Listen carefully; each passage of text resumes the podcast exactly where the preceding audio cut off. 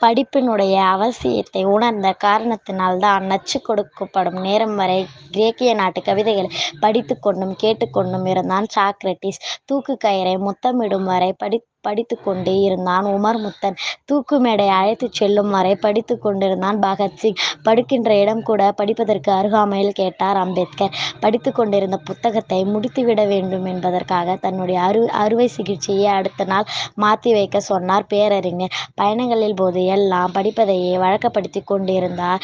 பாரதனுடைய முதல் பிரதமர் ஜவஹர்லால் நேரு.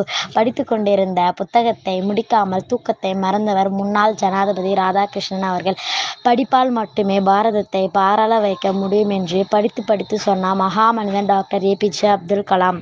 முப்பது ஆண்டுகள் நூலகத்திலேயே மூழ்கி நூலகத்தின் வேளாணத்தை இன்று வரை கம்யூனிஸ்ட் பைபிள் போற்றப்படுகிறது கார்ல்